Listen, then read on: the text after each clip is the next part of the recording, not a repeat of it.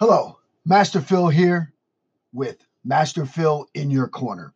And today we'll be discussing kettlebells and bodyweight training. It's the ultimate training duo.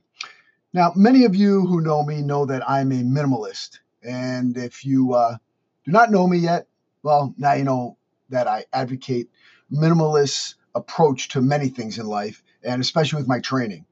And I have found that I can reach any level of fitness that I want by employing my kettlebells and bodyweight training, throwing a jump rope.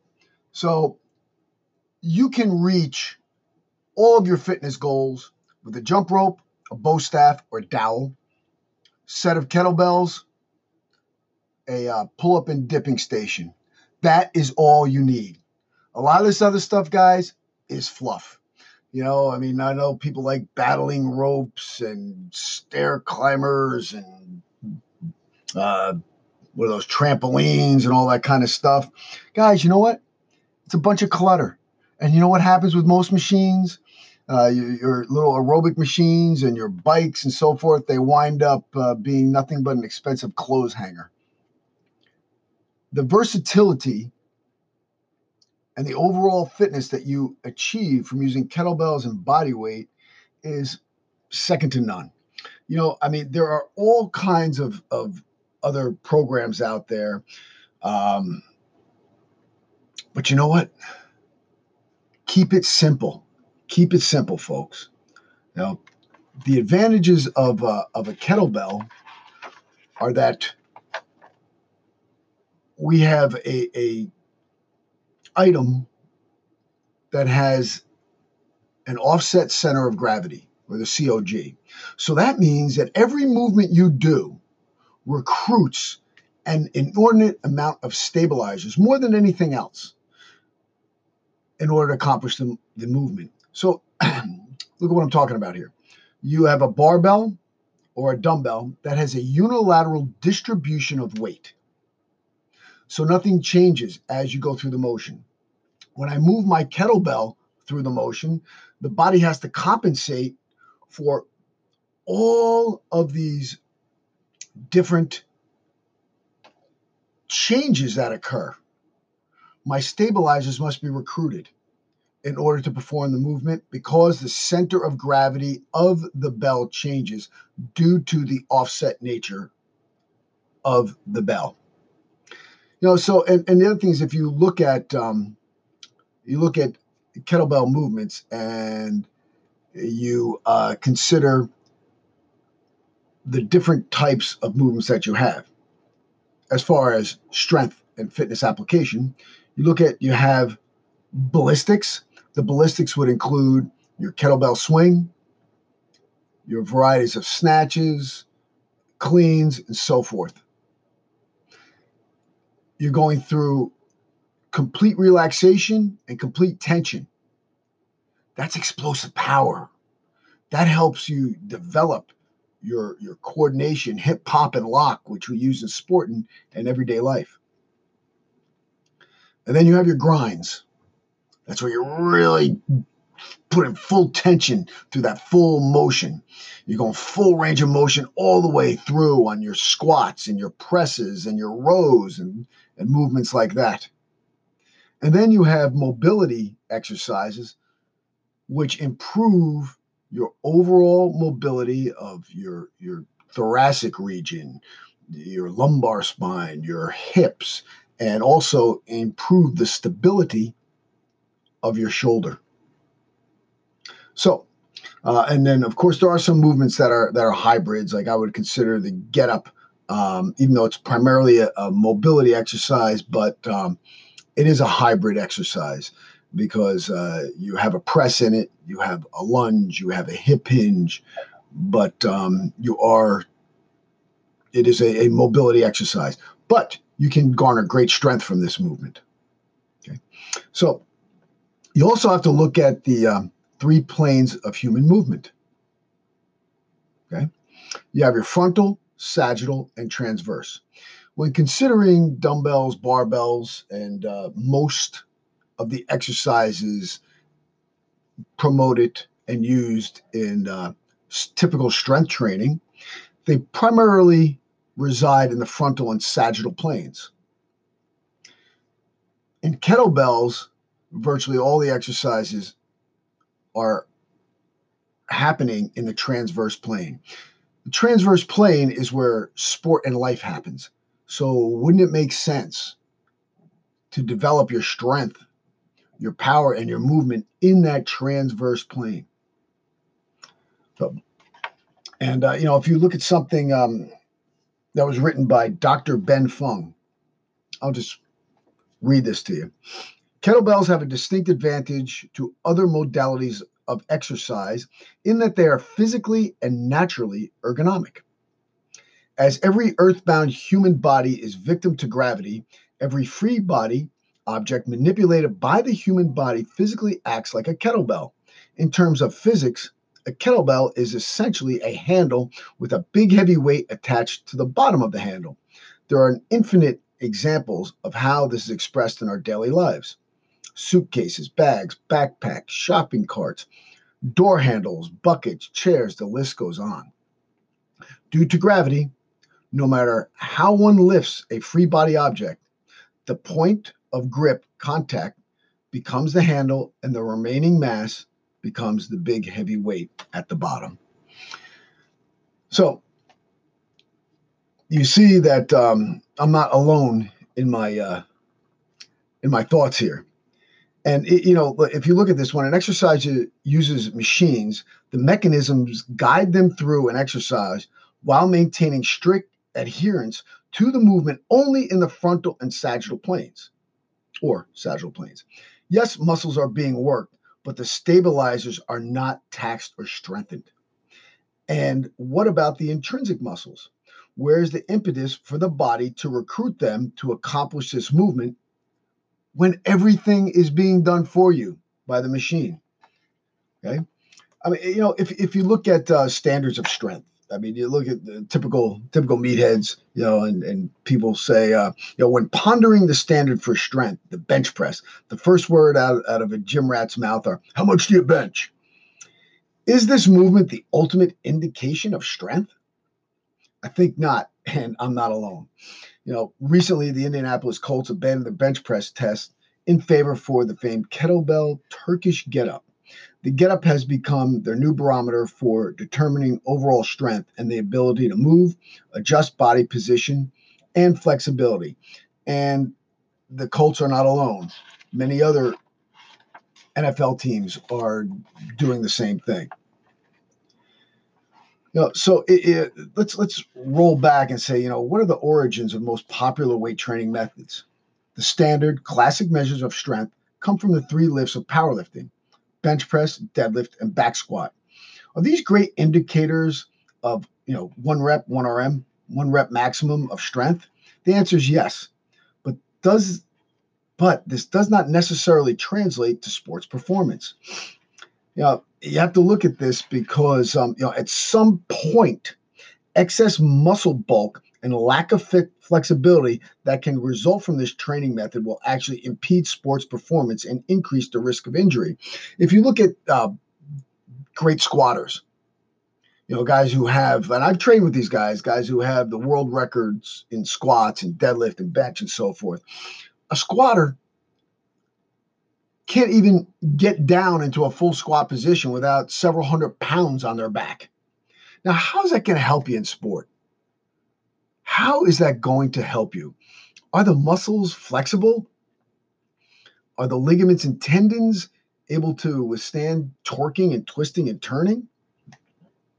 I don't think so. You know, another thing is that uh, when you're going for weight, trying to lift your maximum or hit, as in CrossFit, the maximum amount of reps in X amount of time and blah, blah, blah, blah, blah.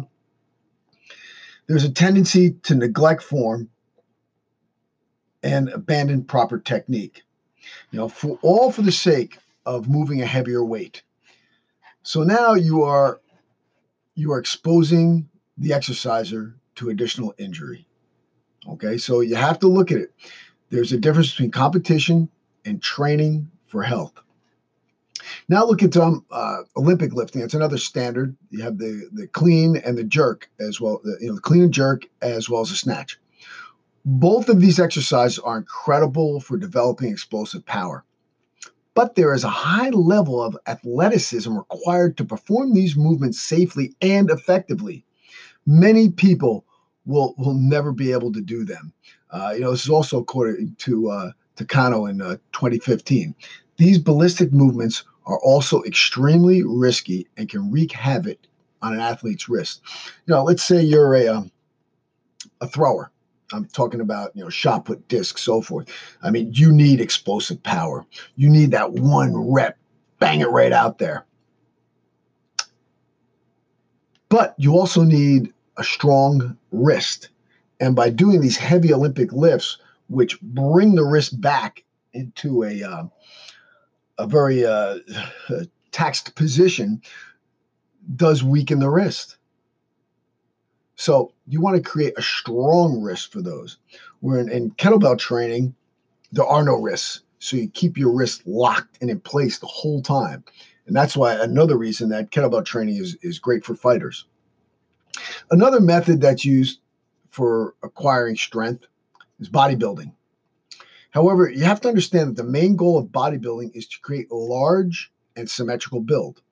This approach often employs muscle isolation and open chain movements. Training in this way can lead to muscular overdevelopment and reduce speed and explosive power. Additionally, when we move in our daily lives or compete in athletics, we never isolate our muscles. Athletes can go and athletes can do can and do gain strength from these other methods, but they are not nearly the safest, most beneficial, or efficient way to attain strength and overall fitness.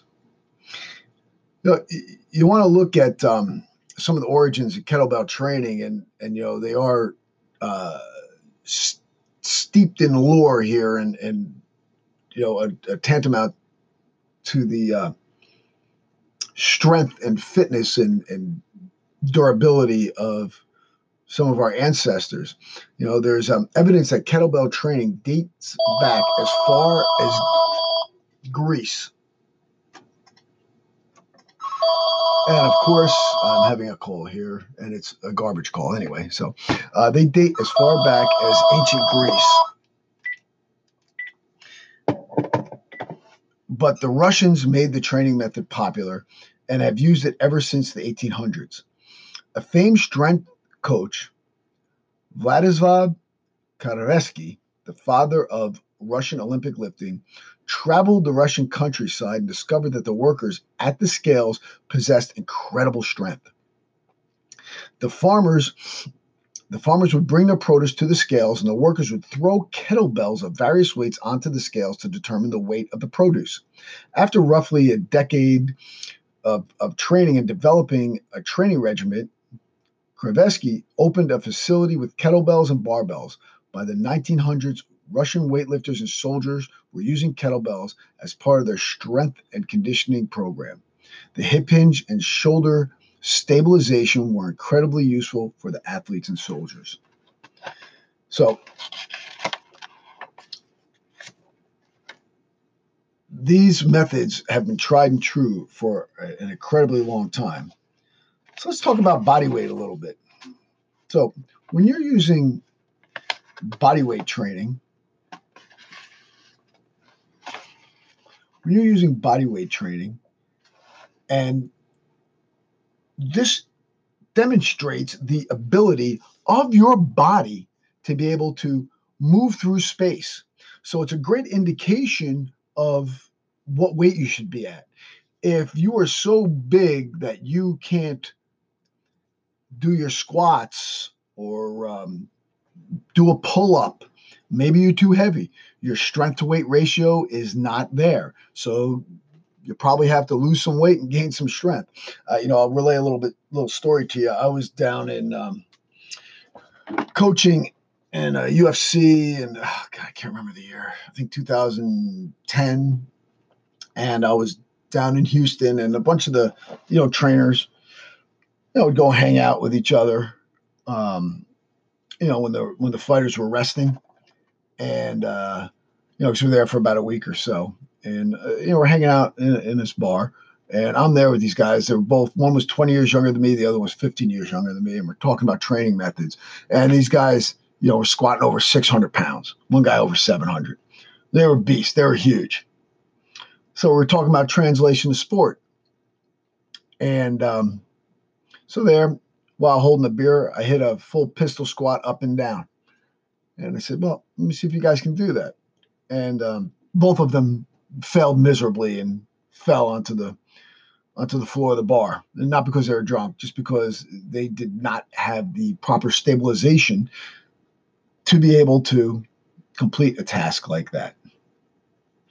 So bodyweight training, in addition to the kettlebell training, works fantastic. You can get a lot of your muscular endurance in another way, uh, as opposed to just doing the uh, kettlebell, you know, uh, kettlebell movements. The other thing is it, it works as a great method to deload your hands. Okay, so here's what I'm talking about. Kettlebells require a lot of gripping. Okay, but now when I'm doing my push-ups, my when I have my hands open and palms spread out, that'll relieve some of the tension in the forearms. The same is true to be said of handstands. Is when you go up in your handstand and you lock the shoulder, pack, and you uh, lock the elbow, pack the shoulder, and lock the wrist out. You're opening up your hand very wide here, so it's going to help counterbalance all of the overgripping you're doing. And especially if you're uh, in any of the grappling arts like jiu-jitsu or wrestling, you want to um, work that that grip the other way, because you're going to experience problems with your with your uh, forearm pain. So that's another good way to implement the calisthenics. And if you also look at, you know, I call them the essential eight um, calisthenic exercises. You know, we have your push-up, your pull-up, hanging abs, you have dips, you have lunges, you have your squats. Um,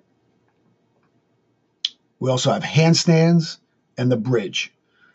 Those are the essential eight exercises for calisthenics.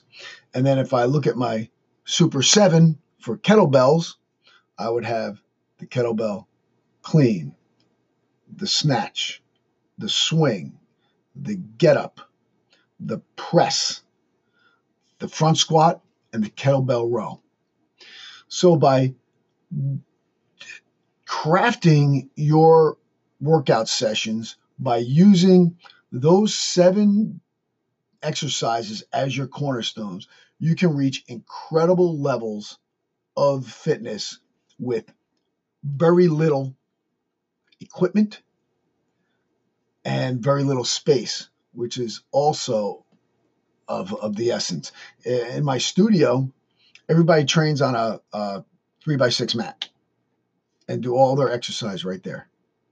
And everyone's sweating like crazy and getting stronger every day. So minimalization, kettlebells, and body weight are the key to your fitness success. This is Master Phil in your corner. Enjoy your training. Strength and honor.